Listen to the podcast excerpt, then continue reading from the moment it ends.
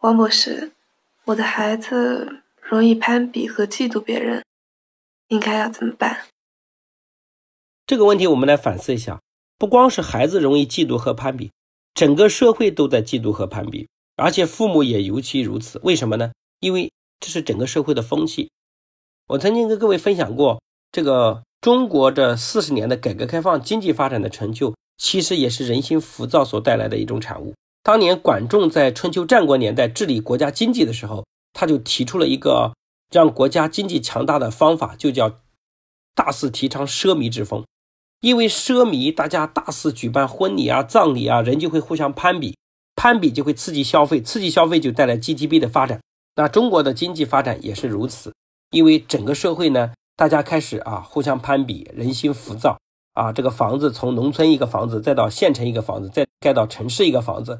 最后再盖个别墅，因为这样才能拉动整个经济的发展。我们都希望把我们的成就建立在超过别人的基础上，其实都是人心浮躁的表现。而这种浮躁带来的产物是我们对一切都失去了耐心，对我们的孩子也同样如此。所以今天我们的孩子也变成了我们人心浮躁的牺牲品。所以古代经常讲啊，一个人的修身齐家治国平天下，就是齐家和治国，它前提是要修身。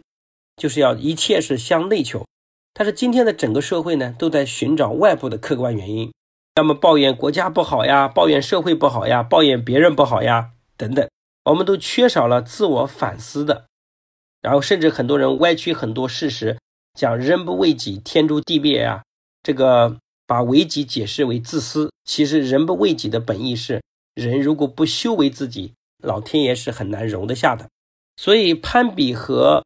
嫉妒本质上都不是自信的表现，因为一个人的自卑啊，是经常拿自己的缺点和别人优点比，他就会显得很自卑；一个人的自傲，就是经常拿自己的优点和别人的缺点比，就会显得很自傲。而真正的自信呢，是他能够看到自己的缺点和自己的优点，也能看到别人的优点和缺点。这样的人内心就会比较平静。当他看到一个比他有钱的人，他就想：哎，你也有你的不足，我没必要完全羡慕你。当他看到一个不如他的人，他也会想说：“我也有我的不足，我也不能嘲笑别人。”这样的人内心就会真正的平静。所以，一个人的成长实际上是自我认知的过程。那我们反思一下，为什么孩子会容易攀比和虚荣呢？其实是我们很多父母做的行为给他做的榜样。首先，父母经常会容易虚荣，对吧？我们买的很多 LV 包包呀，都是为了炫耀给别人看的。我们有意无意在炫耀孩子的成绩。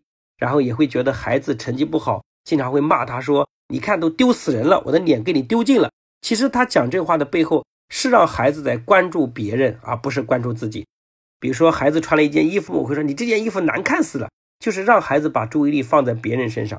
比如说你的孩子如果在呃马路边突然跳起了欢快的小舞蹈，然后很多人围观，也有人指指点点，很多父母就快走快走，哎呀丢死人了，丢人现眼。各位，这时候你的孩子一下子会受伤，他就从此开始关注别人。如果这时候有智慧的父母，他会陪着孩子一起来跳，让孩子感觉到，哎，我妈妈也是这样的。这时候呢，就能保护孩子，让孩子在任何场合能够把注意力关注到自己身上。一个孩子他一开始的注意力都关注在自己身上，这样的孩子后天是很强大的。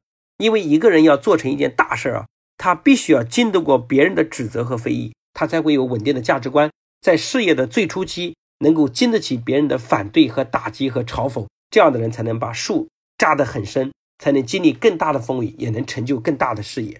所以，实际上我们让孩子不容易攀比和嫉妒的最本质的方法，是让孩子把注意力回到自我的肯定上。那孩子怎么看待自己呢？那就需要父母怎么看待他。所以，父母们要学会挖掘孩子的进步点。如果你每天跟孩子在一起，都能很精准地告诉孩子今天你又进步了什么，并且给予他很好的肯定。